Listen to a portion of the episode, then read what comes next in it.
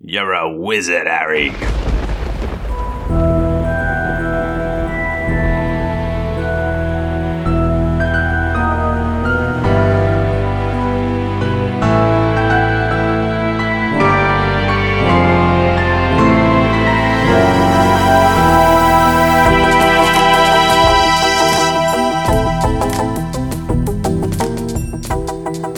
Welcome to the Harry Potter Book Club for the Prisoner of Azkaban with Sarah Tompkins, Vijaya Shrestha, and I'm Michael DiMauro. This week we discuss Chapter 11, The Firebolt. We talk about Professor Lupin, and the battle for the Quidditch Cup continues.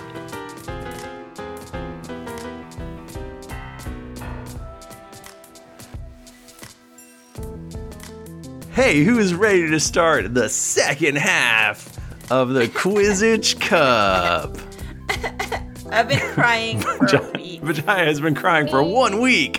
And I've been like, I've just been mad because I'm realizing, like, I think the system is rigged. I don't know. It just feels rigged because somehow Michael is in the lead and it doesn't feel like he should be. I am, can we not do this anymore? I'm good at cramming, and then in a week from now, I won't remember any of this. But I've devoted all of my energy to knowing it right now. So I'm doing well. I could still blow it. I believe in myself. The American dream. I could still blow it. Here come all my hard questions, though.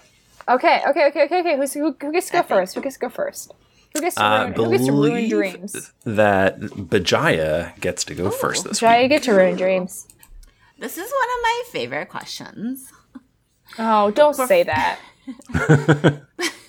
Perform the spell that is used to shoot small mass of whatever. The spell Lupin used to shoot gum into Peeves' nostril.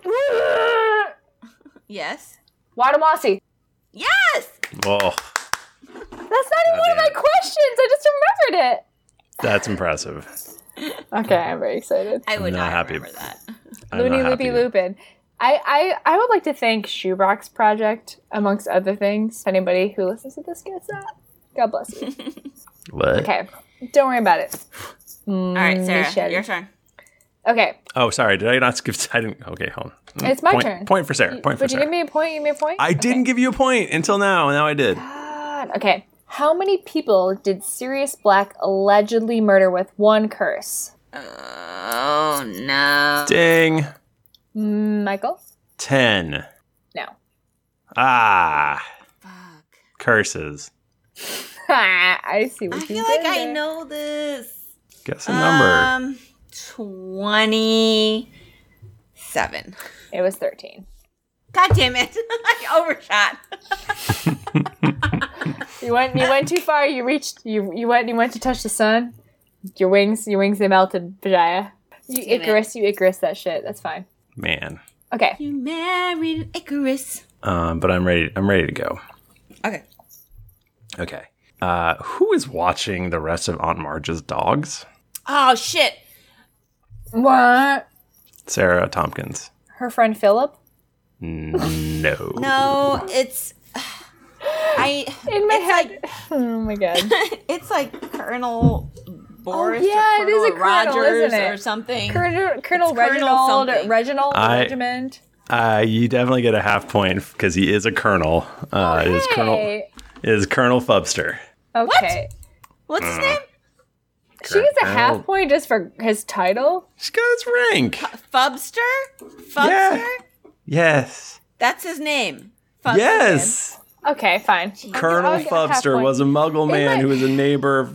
Yes. I knew as I just tried to, come in my mind, the person watching her dogs was kind of like the Jeffrey to her Ina Garten. She is into him. Oh, that is. He's not the Jeffrey because that would not work. Yeah. We've got Michael with 11 points, Sarah with 8 points, and Vijaya coming up with 6. See you next week. I'm coming.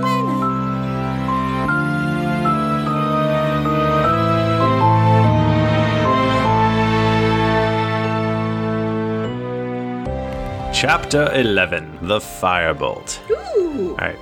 So somehow, if we remember from last episode, Harry had just had the bombshell of Sirius Black was his parents' best friend dropped on him. Oh, man. And he somehow makes it back to Hogwarts in just a daze. He cannot believe that no one this whole time has told him that Sirius Black was his best friends with his parents, and he betrayed them. First thing he does, he makes a beeline. He goes right to his dresser or something, and he pulls out the photo album that Hagrid had given him, and he digs up a picture from his parents' wedding, and sure enough, he finds a photo of Sirius Black. What? And he just looks like. Go ahead. So I have a question. Like, when he got that photo book, was Hagrid like, "Here's some pictures of your parents. Bye." Like, I would be like, "Can you sit down and tell me who these people are that my parents were friends with?" Like, he's had that for like 3 years, and he has never asked anyone who the other people that his parents were. Because I'd be like, let me talk to these people and see what they had to say about my parents. You know, man. When I saw Charles Manson, my parents' wedding photo, I was just floored. JK, is guys. This real life? No. Oh God. I was just like, I was trying to think of serial murderer to like throw in there, and then I was like, Ted Bundy's too dark. So I thought the Charles Manson was more lighthearted, guys. Yeah, so. Much more lighthearted. So Harry's, he looks at this picture. There's this handsome, like happy, nice-looking guy who's just like laughing and just looks like he's having a great old time. And he can't believe that this guy, he's like, it's running through his head, like, has he already decided to betray my parents? And is he gonna kill them? And he's real upset. He wakes up, but he basically goes to bed without talking to anybody. He wakes up the next morning, and he comes down to the common room, and no one's there but Ron and Hermione, because the holidays have started. Everyone's gone home for Christmas and Kwanzaa and all that stuff. Hanukkah. Festivus. Kwanzaa. I said Kwanzaa. He's like, that's the second one he said. Except apparently in Hogwarts there's only one black person too. So no, Dean Thomas. Yeah, and then there was another Angelina Johnson. Yeah, Angelina Johnson. Those are the two that I thought of. There are more. Yep, in the movie there are more. Oh, Jordan, I guess. I don't know if he's in the book. Yeah, Lee Jordan. And, yeah. Oh yeah. And that Blaze Zabini was black in the movie. Yeah, in the movie he was also in the book. Also in was the book. He in the book? Okay, see? So that's four guys. Great, awesome. At least. Okay, we didn't get to meet all of them. Sorry, happy Kwanzaa. Continue. Kingsley Shacklebolt. I mean, come on, he's a complete badass. So anyway, Sirius Black. Stop. I don't even know what we're talking about. So Harry goes down, and clearly they've Ron and Hermione have been practicing the whole speech they're going to give him, and they're basically like, you can't go after Sirius Black. He blew Peter Pettigrew up into tiny little pieces, and all they found was a finger. Like, you cannot go after that. That was my. I don't know if your audio froze, but my audio froze, and I was like, oh. I mean, we don't saucy. Know they're both confirmed bachelors. You can't. Harry, I know you want revenge. You can't go after him. And Harry's like, I'm gonna maybe kill him. I don't like him. That's how much I don't like him. And so they want to. So Ron and Hermione are like, hey, let's go visit Hagrid. And Harry's like, great, I want to go fucking yell at him for not telling me about Sirius Black. And they're like, okay. So they go, and they get there, but Hagrid is complete mess. Oh, no. Buckbeak is in some serious shit. No. He, what did he do? Puppy Buckbeak. Yeah. he's got to stand trial in front of the committee for the disposal of dangerous creatures, which, I mean, it's the committee for the disposal of dangerous creatures. Yeah, that's kind of prejudging. Do you know what I mean? It's right in the title. Not like the management of. Right. Yeah. And so, you know, Hermione's like, we'll put together a case. It'll be great. And Hagrid's like, why even bother? They're all in the Malfoy's pocket. It's not wrong. It's just, you know, we're doomed. Poor Buckbeak is doomed. And we all know that hippogriffs are horrible jurors. So his peers are not great.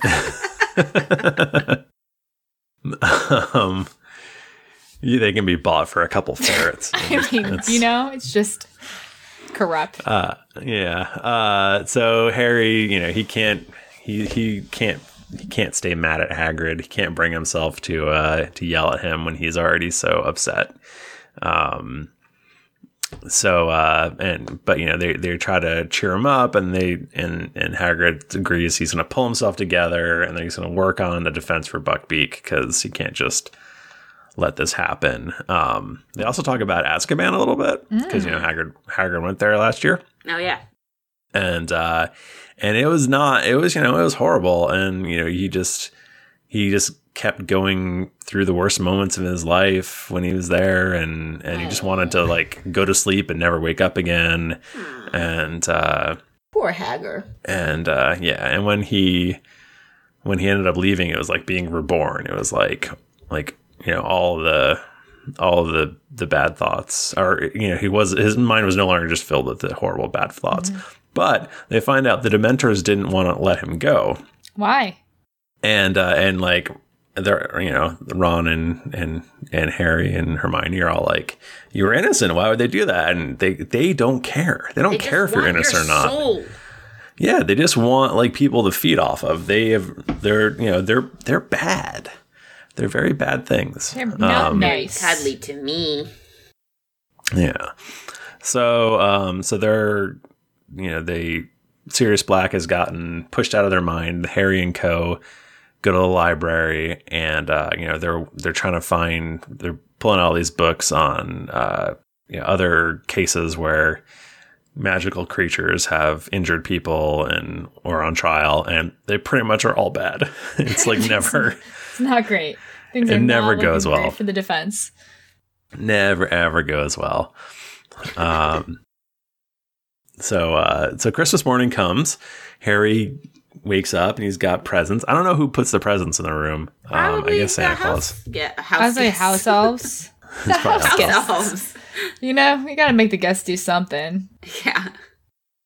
This year, so I think I forget. I really need to keep track of the sweaters he gets every year, because I know he gets like a green one the first year. Yeah. That goes well with his eyes. Yeah, he got a snitch one. He got a snitch one at one point. He got a red one. And so this year he gets a scarlet sweater with a Gryffindor lion. Gryffindor. Well, lion. I mean, that's Freudian. Accurate. Yeah. A Gryffindor lion knitted onto it. Aww. And also he got a firebolt. What? Bury the lead. The heck? I know, right? He got literally the best broom in the world. That's the broom that he was stalking at Diagon Alley. Yeah. He would go look at it every day like a creep. Right. And it's like, it was so expensive, he didn't even want to ask how much it was. Yeah. Right. There was no card or anything. It was just random package there. That and seems legit. They're like trying to figure out who would send it to him. They're like, what if the poorest person we know, Lupin, maybe he got it for you. It's like, pull it together, Harry. Like, Jesus Christ. This man cannot afford a razor to shave his face. Literally. I don't think even has soap on a rope. So they can't figure it out. They have no idea. They are stumped. They're out of ideas. Hermione has an idea, which she doesn't mention, and because she comes in and she's like, "Oh, who got you that?" And they're like, "We don't know." And then she's immediately like, "What? That's not good." She gets real nervous. But before she can before she can give them their theory, Crookshanks goes after Scabbers again, and there's Crookshanks! Just the whole thing. Yeah. Whole thing. Ron tries to kick Crookshanks. Harry's nice. Harry's sneakoscope pops out of Uncle Vernon's old sock and immediately starts going off like crazy, which, you know, clearly it's broken because there isn't anyone in the room. There's no one in the room who is who's a sneak or a bad person or up to no good. It's just them. And unrelated, Harry gets a look at Scabbers, and he just looks terrible. He's all stressed out. He's skin and bones. Because he's being chased around by a cat. The holidays are hard on us all, Michael. That's true, they are. They are the toughest. Maybe he was stressed about having to go back to his rat family and seeing his racist rat uncle. You know, like he doesn't have enough money for gifts. Yeah. Everybody seems to be having a great time with their families. He's been like prostituting, so he didn't get money for the gifts. He didn't get that bonus, that Kwanzaa bonus that he was hoping for. Also, I have a question. Why Harry has money now? Throw that old sock away and get new socks. He loves Uncle Vernon's old socks. Vernon. He can't get rid of them. So it's got a soft spot. So they go down. They might be like really nice and soft, you know? I don't know. You wear them in. They're big and they can make sneakoscopes not whistle. So they go down to dinner. It's not like, you know, it's not like one of those years where there's lots of students staying. There's only 3 other students staying for the holidays. Dang. And so they only use one table. It's just the teachers and these, I guess, 6 students. Math tells me 6 students with Hermione and Ron and Harry. They don't have math at Hogwarts, so don't worry about it. They don't. They have arithmancy. So Trelawney comes. She was looking at her crystal ball, and it's said to her that she should go down for Christmas dinner. And so she's a little late, and she's going to join them. But she realizes she would be the 13th person to sit down at the table. No good. Right? And then, you know, when 13 sit together at a table, the first to rise is the first to die. Oh. Nerds. That is so spooky. Wait, so does she join them? But McGonagall's like, stop it. Just stop it and sit down. So she's like, okay. Your patience for your nonsense. Who's the first to rise, Michael? Lupin's, what's that? Who's the first to rise? We'll get there. Oh, God. We'll get there. God, hold on. I can't. Sarah's so excited. So they're talking about Lupin because he's not there. And sadly, he's sick again. And everyone's like nervous and stuff. But Dumbledore's like, Snape made him a potion. It's fine. He'll be fine. Everything's fine. So they have like this grand 2-hour long dinner. And they're all well fed and sleepy. And Ron and Harry get up to go back. And Trelawney freaks out and she's like, which one of you stood up first? And they don't even know. They're just like, God, cliffhanger. No. I guess we'll see who dies first. No, then. And McGonagall is just SMHing so hard. But Hermione stays behind for some reason. And which we very soon find out is because she's ratting out Harry and his Pettigrew? Sneaky room. Oh.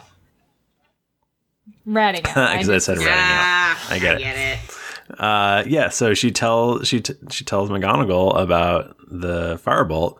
And so McGonagall comes and she's like, give me that Firebolt. I got to strip it down and check it for jinxes. God. And you can have it back later.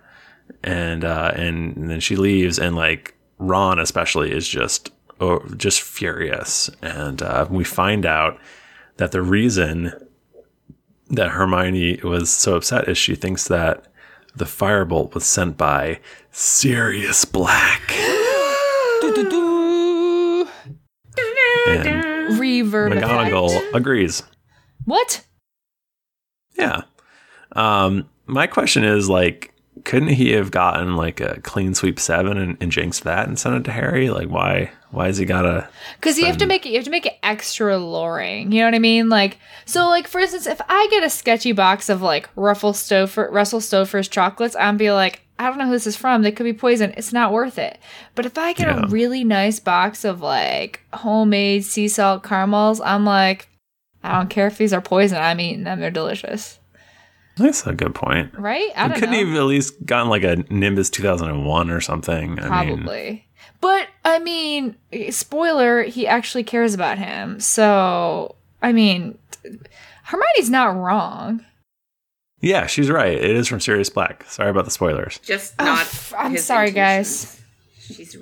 She's wrong about the intentions. But at the same time, like, it's kind of a good move for Hermione. I mean, it's not good in terms of her friendship, but like in terms of Harry's life, like, it's probably a good idea to get that ish checked out. Yeah, and if McGonagall obviously agrees. Yeah, so she's a responsible adult. Right. It's hard to be a responsible adult. At Hogwarts, as far as I want to know how Sirius Black's money didn't get like frozen or taken by the Ministry. It's probably all hidden. Good question. Like, it's probably all hidden, like in a secret vault somewhere in his house, right? No, I think it's a Gringotts because I think he says. I think it's a Gringotts. He sent it out like he got. Maybe it's like an unmarked order. It's like under a pseudonym. It's under like. Those silly blue or something. I don't know. No, I feel like it has to be something else. Those brewmakers don't give a shit. They just want that money. Yeah, give me the money. They're not going to do a background check. No, they don't care. They're like a cat brought in this money. Cool. Great. Here you go, cat. Enjoy your clean sweep. So the only new things, as far as I can tell, is we learned that there is a committee for the disposal of dangerous creatures. Cruel. We pretty much talked about. I guess the one thing we can talk about from Pottermore is the Firebolt in general, which is just a hell of a broom. Sell it to me, Michael. I'm looking to buy. So the Nimbus Racing Broom Company had really been kind of dominating with the 2000 and 2001s and yada, yada, yada. Giants in the industry. Yep. But, they just didn't even see the Firebolt coming. Oh. It was a top secret project developed by Randolph Spudmore. That is a fantastic name. Good old Spuds. Son of Abel Spudmore. Eight-Ball? Of Ellerby. Abel? Oh, I said 8-Ball. I was like, "Whoa, is he like a snooker like mastermind?" Okay. No, Doy Abel Spudmore, the guy who made the Tinder Blast in 1940. Sorry, I forgot about the Tinder Blast. That old reliable. And the Swift Stick in 1952. God, that name wasn't so swell, was it? Yeah, they never achieved the quite the popularity of the old Abel's son's Firebolt, but they're decent brooms. So I guess what sets it apart is Randolph was the first to use a goblin made ironwork. Oh, does that mean that every broom belongs to a goddamn goblin? Well, every Firebolt. Yeah, that's just the Firebolts. That's so good. So like the twig bands and the footrests, and I kind of thought the footrest was just like a thing from the movie, but apparently that's a for real thing. You gotta fly in comfort, Yeah, apparently. That's true. Yeah, they have like special non-slip foot grip, I guess. And that's pretty much all I got here. Handle is polished ebony, twigs of birch or hazel, according to personal preference. Wow. Yeah. That's a pretty good deal. Yeah, Harry Potter was one of the first people to ever get one. What? Because it was too expensive. Yeah, and like you needed goblin workers. I wonder how much she never tells us how much it was. Nope. It's probably 8 galleons. I was going to say, because there is no real system to their money. Because a wand is just as much as a a pencil. I don't know. Right. They're crazy to me. I don't get it. I guess at like one point we in Bergen and whatever's Bergen and Blotz, Florin and Blot, Flourish and Blotz, Bergen and Bork, Bergen and Burke, Burke and Borg, Borg. Yeah. Anyway, one of those things. At one point, Borgen and Burke. Wow, we can't. We're having issues today, guys. I know. I just not the Quidditch Cup, man. I don't know if you can tell. I just went through all the books. Hermione at one point in book 6 goes in and is like asking for the price of things, and some of the things are like crazy expensive. Like she asks about the necklace, right? Yeah, and it's like over 1,000 galleons or something like that. Jeez Louise. Hmm. Yep, you could buy a lot of wands for that much. Ton of wands for that. Right. Do you think that people get like custom wands? I feel like that's a tangent, but do you think like people have like multiple wands because they want ones like glasses that like look good? I think like Gilderoy Lockhart would do that, but and then there's some knockoff like a Warby Parker, like a Wandy Parker, where you can get like a discount wand that looks like really cute, but like maybe isn't quite as good. Like it only does a certain level of charms or something. I'm sure like the wand chooses you. You know? Yeah, that's true. I guess. But you get all these people who are like, you know, like Neville's using his dad's wand and shit like that, and Ron's using Bill's old wand or something. I feel like it's just not a very sustainable business if you're only selling like one wand to one wizard. Right. And it's not very much. And it's not that much money. Yeah. It's definitely seasonal too, because it's like all these kids are going to Hogwarts. It's in the fall. I'm going to do all my business. Like, how many people are breaking their wands? Not that many. Not enough to, like, keep a business going. Ollivander has to, you know, rethink his model. Financials. Yeah. He's probably independently wealthy. He's weird. He's a weirdo. He's weird. Anyway, that's my chapter. Yay. Thanks, Michael.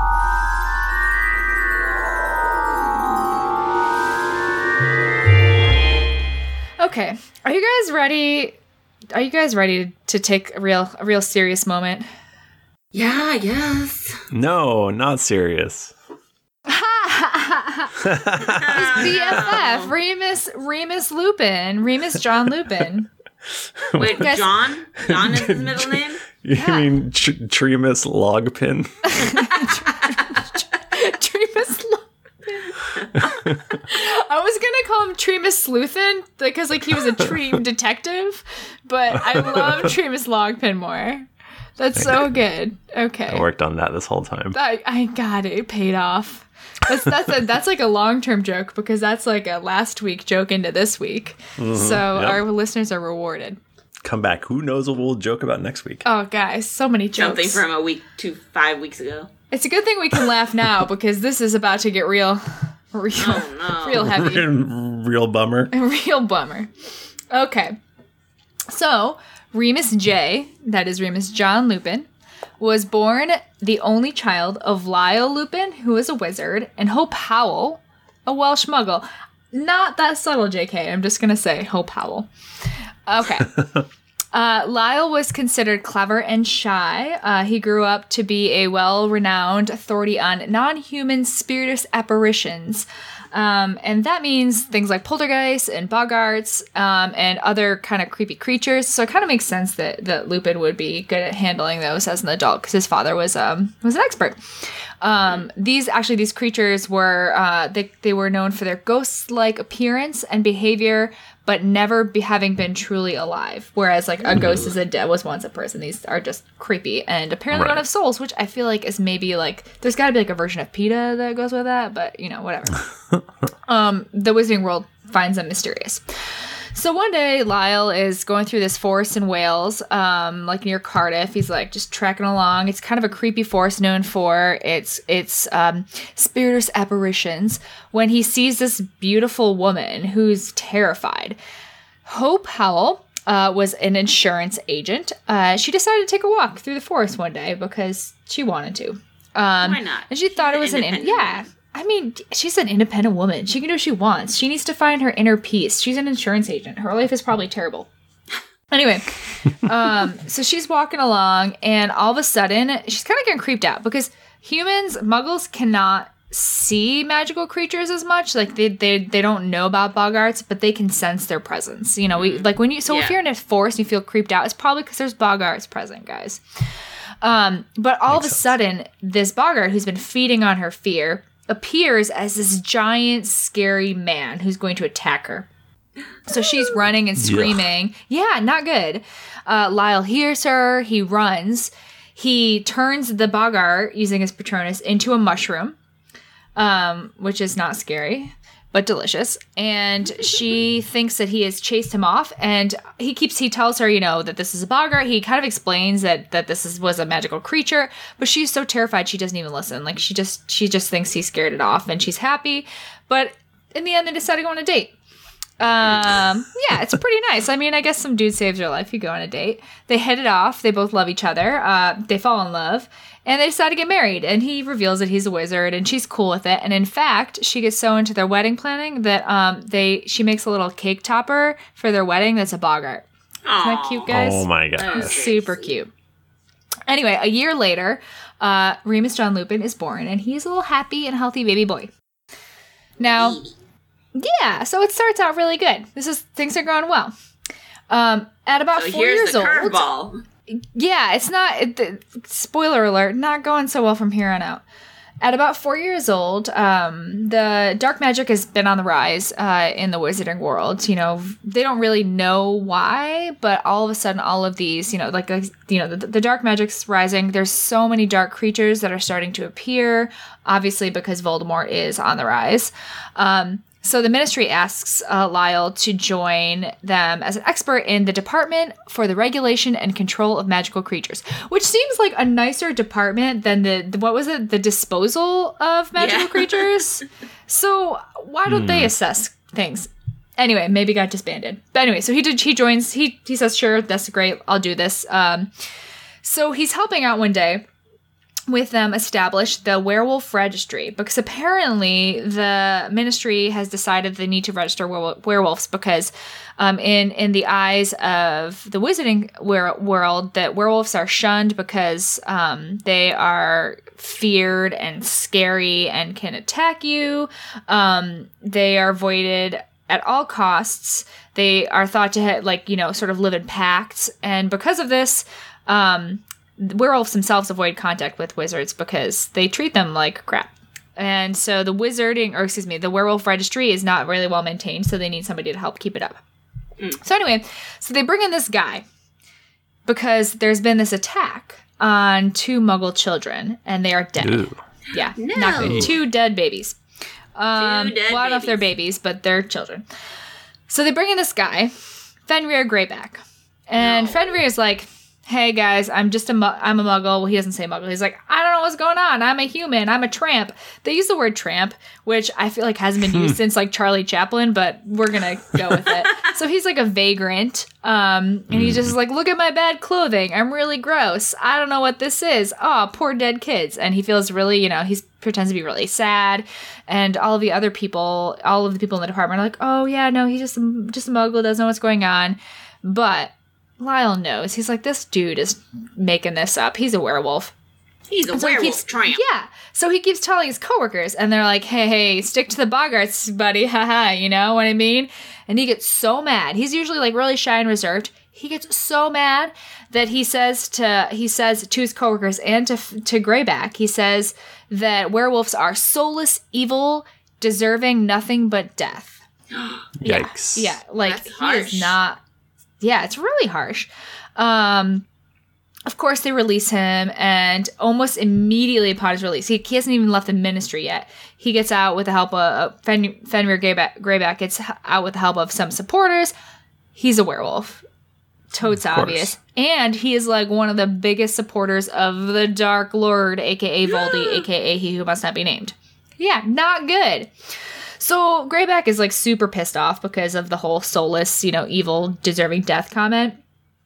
And so he decides with his fellow werewolves that he lives with and, you know, revenges with, I guess, that he's going to get revenge on Lyall for saying such horrible things. So right before Remus's 5th birthday, he's sleeping at night when Greyback pries open his window, breaks into his room, and attacks him when he's sleeping. Yeesh. It's horrible. Yeah, it's horrible. Luckily, Lyall gets there in time to save him from death. All these curses are flying around, and so Greyback retreats, not dead, just leaves. But Remus has been bitten, so he's going to be a werewolf, guys. And so then, little baby, 5-year-old. Just fuck up a kid's life just because he had beef with his dad. Yeah, that's pretty cold.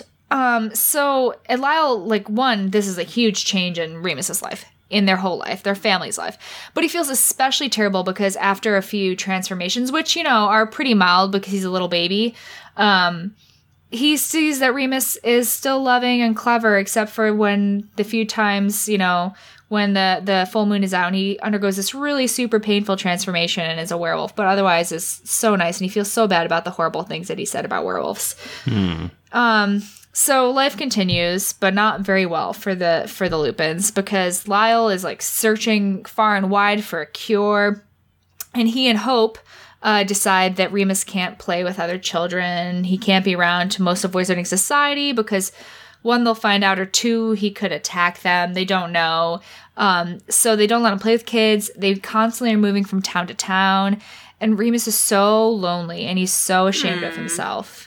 Yeah, poor little Lupin. And, when he was little, like I mentioned, it wasn't that hard to transform into a werewolf. But, around age 10, he starts to get too strong. He's, breaking through doors, and they have to do more and more to try and keep him from hurting other people. So his parents know that the wizarding world is not going to accept him and that he can't go to school. So they're trying to figure out what to do, because Lyall went to Hogwarts, and that's all they had dreamed about for Lupin when he was born, for little Remus. But right before his 11th birthday, guess who shows up at the Lupin's door? Who? Albus Dumbledore. Yeah, Albus Dumbledore. I guessed. You got it. And he's like, Remus deserves to be in school. He's smart, he's good, he's clever, he's kind. I know he's a werewolf, but guess what, guys? I have this great idea. I got this house. We're going to plant a tree, and you're going to go under the tree in a secret passageway to get to this house. And the house is going to have, all sorts of spells to keep it, secure. And he can transform there whenever it's that time of the month. And people will be none the wiser. It'll be great. Yeah. So they're Remus, for the first time since he was 5, is really happy and really excited. So anyway, he goes to Hogwarts. He gets sorted into Gryffindor. And there he meets his BFFs. This is a little happy part right here. Sirius Black and James Potter. They're friends. They're his best friends because they're really, really funny, and they're pretty popular. But they love him because Remus has this kindness that they don't have, and he's their moral compass. He tells them when things are right and wrong, and they respect him for that. He eventually convinces them that this kid, Peter Pettigrew, who's a little bit slow, JK's words, not mine, is worthy of their friendship. Even though they're not really sure, but Remus is he's a good kid, he's fine. So the four of them become inseparable and friends. They still don't know that he's a werewolf, though, and Remus is really afraid that they're going to reject him. So there are a lot of times when they're teasing, when James and Sirius are teasing Severus Snape, that he thinks that he should say something, but he doesn't because he's afraid that they're going to reject him and he won't have friends anymore. So sad. Yeah, because he doesn't want to rock the boat, and they're the only friends he's really ever had. But by second year, James and Sirius figure out that he's a werewolf. And he's ready for them to not be his friends anymore. He's ready to be all alone. He's really sad. But instead of rejecting them, they accept him, one. And two, they come up with this great plan so that he's not alone when he turns into a werewolf, once a month. They decide to become animagi. And we talked about this earlier. So they all can turn into animals. They nickname him Moony. And, they have this super cool, fun party in the Shrieking Shack. But it's obviously not called the Shrieking Shack. But maybe it is at that point. I don't know. Do they have a so it's all great. Shrieking fun party? Yes. Shrieking fun with Tremus Logpin. Anyway.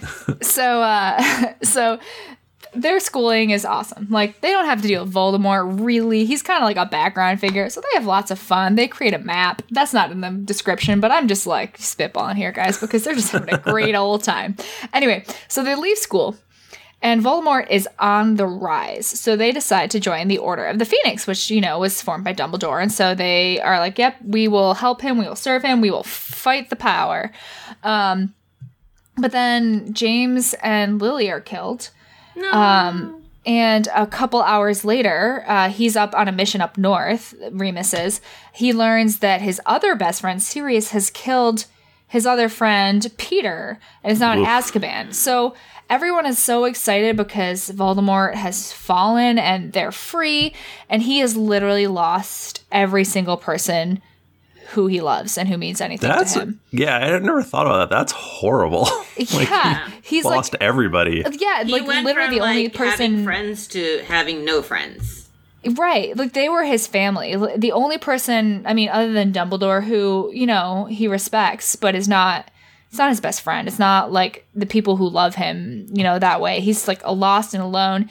His father is still alive, but, you know, he hasn't necessarily had, like, a super close relationship with his father. He doesn't want to go back to live with him because he's really worried that, you know, as somebody who was against Voldemort, even though Voldemort's gone, there's still lingering repercussions of the war and dark, you know, all the dark supporters. So he doesn't want to put his father in danger and literally lose the last person who loves him. So he decides to sort of become, you know, a wanderer in a way. He lives hand to mouth, job to job. He's so miserable. He literally has to leave jobs when they start to realize that he's out once a month, because people don't respect werewolves and see him as less of a person. So anyway, so he's living this horrible, horrible life ever since his friends died and just miserable, doing jobs that he's not, like, he's way overqualified for. Anyway, flash forward to several years later. Dumbledore tracks him down when he's living in a tumble-down, derelict cottage in Yorkshire. And he offers him a job. And he Dumbledore wants him, a job. He didn't have to do an interview. That's pretty sweet. As stuff sucks. I said a cursed job. It's a cursed job, but he didn't have to get any references for it, guys. I mean, a lot of jobs are cursed. So many jobs are cursed. So he offers him a position as the professor for defense against the dark arts at Hogwarts. And obviously, like I mentioned earlier, his father was like this magical creatures expert. So he's in there. You know, he knows what he's doing. But he refuses because he's like, I can't be there. I don't belong there. I could endanger people. I could endanger kids. Dumbledore, however, promises him Wolfsbane. Now, Wolfsbane is a very recent finding in the wizarding community, which is kind of interesting because I feel like you don't hear a lot about new sort of technologies being developed. You kind of have very old things like broomsticks that are just improved upon and things like that, you know. Mm-hmm. But Wolfsbane potion has recently been developed. Now, it doesn't stop a werewolf from transforming into a werewolf, but it does make the wolf, when they transform, it makes the wolf really docile and sleepy, and they won't hurt people. So he's like, he's been wanting this forever. Them? Right, essentially, yeah. But that's what he wants because he doesn't want to hurt people, and it's the only thing. It's the closest thing to a cure that the wizarding community has found, and he can't afford it because it's really expensive. And so he's like, "Yeah, I'll do it." So anyway, he gets there. He's a great teacher. He loves, just like as always, he's always been a huge supporter of underdogs. He really nurtures Harry and Neville especially, who have been sort of downtrodden by their other professors. Students love him. But the whole time, he kind of has this feeling about Sirius Black. And just like back in school, when he didn't say anything to Sirius and James about what they were doing because he was worried about acceptance, he doesn't say anything again because he's worried about what people will think of him, or cast suspicion on him, and he doesn't want to lose his job. So he doesn't say anything about Sirius Black. And after the whole thing is revealed, he feels so guilty and like he should have said something the whole time. Anyway, at the end of the year, he's revealed as a werewolf. Decides that he can't be a teacher anymore because people won't be cool with that, with their kids having werewolf for a teacher, so he resigns. God, he's in a really horrible place again, guys. He's back. This is the longest, saddest story. Anyway, he joins the Order of the Phoenix again because what else is he going to do? Voldemort's on the rise. He doesn't have a job. Dumbledore is the only person who he still respects, who's still alive, really. So Dumbledore asks him to, and he joins. But guys, while he's there, he meets a certain Hufflepuff by the name of Nymphadora Tonks. She is a young witch who is the protege of Mad-Eye Moody. She's an auror, and she is brave, and she is funny, and he falls so in love with her. She's like really a lot younger than him. She is. She's a lot younger, but he's never loved somebody, and he's never had somebody who treated him as an equal. So, you know, I guess love knows no age, and she's not like school age young, which is good. Yeah. Anyway, and Tonks we can talk about another time. That's always good. I mean, it's legal, guys. This is above board. Don't worry. Anyway, so normally at this point, he would leave because he's like, I'm in love with this person who's never going to love me. I don't want to watch her fall in love with some handsome young auror that she's going to meet, like from the department. I can't do that. But he has to stay because he has to help because this is a really important cause and he can't abandon Dumbledore. So he's like, God, I'm stuck. I guess I have to stay here. I guess I can't abandon my feelings. So he ignores it. Tonks is dropping all of these hints because she is not a subtle person. And eventually they are lying outside of this known Death Eater's house on a mission and it's nighttime. And Tonks essentially is like, I'm in love with someone, and it's basically you. And he's like, I don't know what you're talking about. I don't know who me is. And so he pretends like he's like, I don't know what's happening. So he kind of ghosts her, and he's kind of like, I'm not going to pay attention to you anymore. And he starts taking all these missions where he, like, they're super dangerous, where he could die, because he's like, she doesn't really love me. Care. Right, and she doesn't really love me, and if she does, like, she's only going to be hurt by being my girlfriend, because she's going to get, people are going to think, he's a werewolf, and she's dirty, but she's dating this werewolf, and, like, you know, I'm going to ruin her, or I'm going to hurt her, and so, basically, she gets so fed up, and at one point, Fleur Delacour declares her love for her husband, and he is a werewolf. Oh, yeah. And he's like, and Tonks is like, you know what, this is bullshit. I love you. Let's get married. And he's like, okay, fine. So they get married. Yeah. And they live happily ever after. And that's it, guys. No, but they get married. Very small ceremony. Nothing bad ever happens again. Nothing bad happens. Remus does not want, like, a whole big shebang made about it because he doesn't really want her to, like, be seen as, like, the wife of a werewolf, all this stuff. Guys, just like a few weeks into the marriage, Tonks is pregnant. I mean, damn, just got straight to business. Not wasting any time. I mean, I guess he didn't love someone for a really long time. Anyway, so I mean, guys, you know, so Tonks is pregnant, and he is like, "Oh my god, this is horrible. This kid is gonna be a werewolf. He's gonna deal with the same stuff. We're gonna have the same horrible life my parents had. This is." Everything is the worst. So instead of, like, handling this like an adult or something, he's like, bye, Tonks, I'm leaving. You're good luck with the baby. I'm going to go. And, like, he just leaves. Being a single parent is better than right, because apparently leaving her with a werewolf baby is fine. Like, anyway. So he goes to, like, Harry at some point comes to him and is like, what the hell, man? This is dumb. And, you know, in a rare moment of clarity for Harry, he tells Remus that he's doing a really dumb thing. And Remus is like, you know what? My parents cared for me, and, like, they lived kind of a horrible life, but they didn't regret it because they loved me. And the most important thing is protecting my family. So from then on, he starts only taking, like, pretty easy missions, you know, supporting Tonks and everything, and, you know, making sure that he's safe and keeping the baby and Tonks safe. Man, one time that finally Harry got it. God, one time. I mean, I guess it's a good time, but, you know. So Edward Teddy Lupin, named after Tonks's recently departed father, is born. That was so sad, too. So sad. Like, the saddest. Everything about this story is sad. Anyway, so Teddy is not a werewolf, guys. It is, like, such a relief. But he can change, like, his appearance like his mom can, so he can do, like, the pink hair, the blue hair, and, like, cute nose, the big nose, that kind of thing. He's awesome. Metamorphosis? Yeah. I don't know. And Lupin is, like, just super, super stoked. So he goes, like, literally on the day that Teddy's born, he's like, Tonks, Ted, stay with your ma, have a good time. I'm gonna go talk to Harry real fast, which, you know, okay, Lupin. I mean, I guess baby steps. But he goes there and he's like, hey, Harry, will you be the godfather to my baby? And Harry's like, yeah, totally. So everything is really happy. And then the Battle of Hogwarts comes. No. Now, obviously, they defeat Voldemort. Everything is great. Teddy, Tonks, and Lupin move to Aberdeen. They open a B&B. They solve mysteries together, plant some trees, and they end every day with a strong cup of tea and reading the Evening Post. The end. That's it, guys. No. You're wrong, though. I'm wrong, though. But maybe in an alternate side universe, maybe in one of the parallel universes. So. Because time isn't linear and they exist.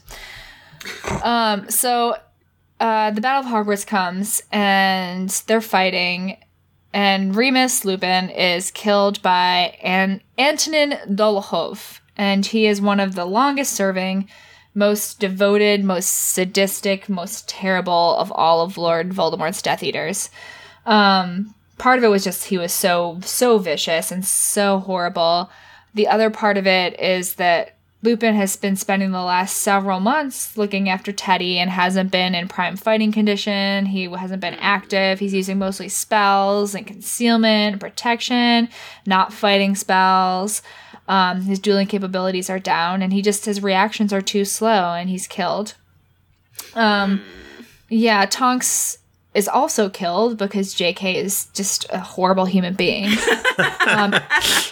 Everything is the worst, and Teddy is an orphan, and I can't deal with that. Do we know how Tonks died during the battle? I can't really remember. Do we know? 'Cause I'm pretty sure he just comes back and they're dead. Yeah. I think that we just see her on the ground. Yeah, they die off. Both of them die off screen. But I think that, yeah, I mean, maybe we can explore this more when she appears. But yeah. But I think that I really do think that they don't really go into it. I could be wrong. Yeah. We'll learn more later. Yeah, we'll learn more. Anyway, so it doesn't say on Pottermore. Yeah, I can't remember, but maybe we'll get to it. Anyway, Lupin is posthumously awarded the Order of Merlin First Class, and he's the first werewolf ever to get that honor, which is pretty big. It does. It actually, yeah. In fact, his legacy in terms of what he did for the Order of the Phoenix, but then also getting this prestigious award. Does a lot to lift some of the stigma on werewolves that exists within the wizarding community. God, this is like the worst. Like I was reading this. I was reading this on the metro, and I was like crying. I was like, I can't deal with this. I was hoping that the really good-looking guy next to me would be like, oh, "What's wrong?" And then we'd talk about Harry Potter, and he would offer me a handkerchief or something. Guys, it didn't happen. So JK has a little bit to say on Remus.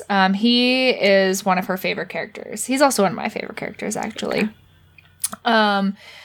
She hated killing him. But of course she did it anyway. So words, JK words.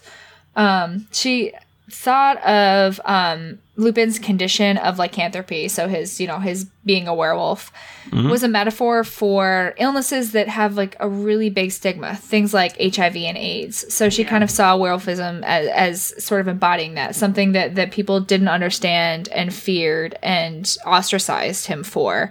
And she said, there's all kinds of superstitions that surround bloodborne conditions, and some of it's due to like the taboo surrounding blood itself, but she saw this as sort of her investigating and really showing like these are good people who just are misunderstood and pushed out in society.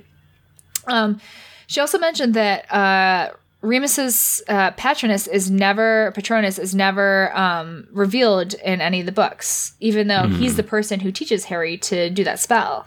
I never realized that. Yeah, I didn't even really think about that. In fact, she says, he produces a non-corporeal one deliberately. So you don't it's just like a bright light because he does that on purpose. He can control it, especially when others are watching, because his Patronus is a wolf. And just an ordinary wolf. Because just an ordinary wolf, and wolves are family oriented. They're usually non-aggressive, but he hates it because it's a constant reminder of him being a werewolf, and he hates everything that has to do with wolves. It just disgusts him because he hates himself.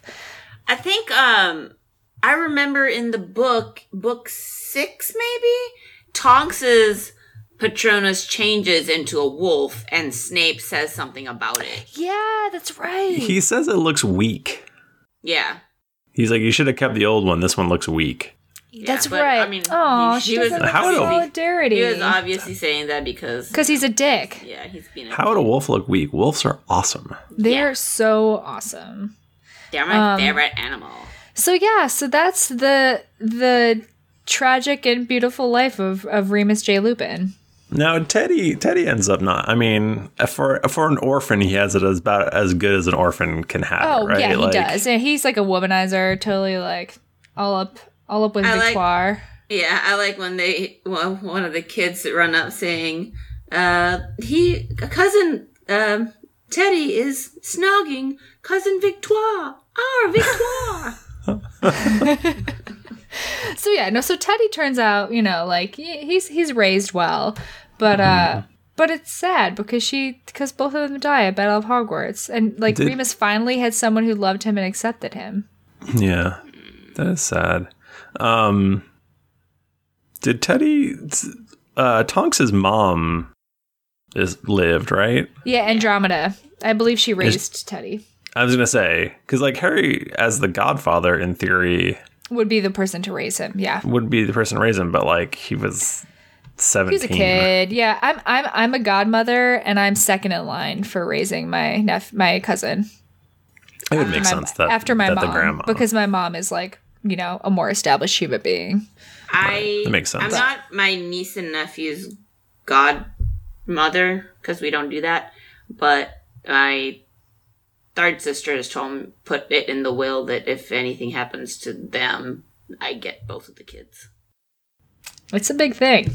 And so keep them safe. So keep them secret, keep them safe. I don't know if you guys have any questions about Lupin, but I just that's a really horrible story. But I will say that I like how all of the pieces, like when you read the books, you only see bits and pieces of that story especially about Remus and Tonks. And it all kind of comes together when you read this. You're like, oh, that's why she was mad at him at this point. Or, oh, that's why this was happening. And, he lost a lot. I don't have questions. I think there should be a watch on me for the next couple hours. Yeah. I'm so sad about it. I was going to say, just have sorrow. Sorrow? Sorrow. I don't have questions, but I am going to go have a drink. Thanks for listening to my sad story, guys. Cheers to Lupin and his sad and short, pour one out. Happy life. Excellent. Yay. Thank you, Sarah. Thanks, Sarah.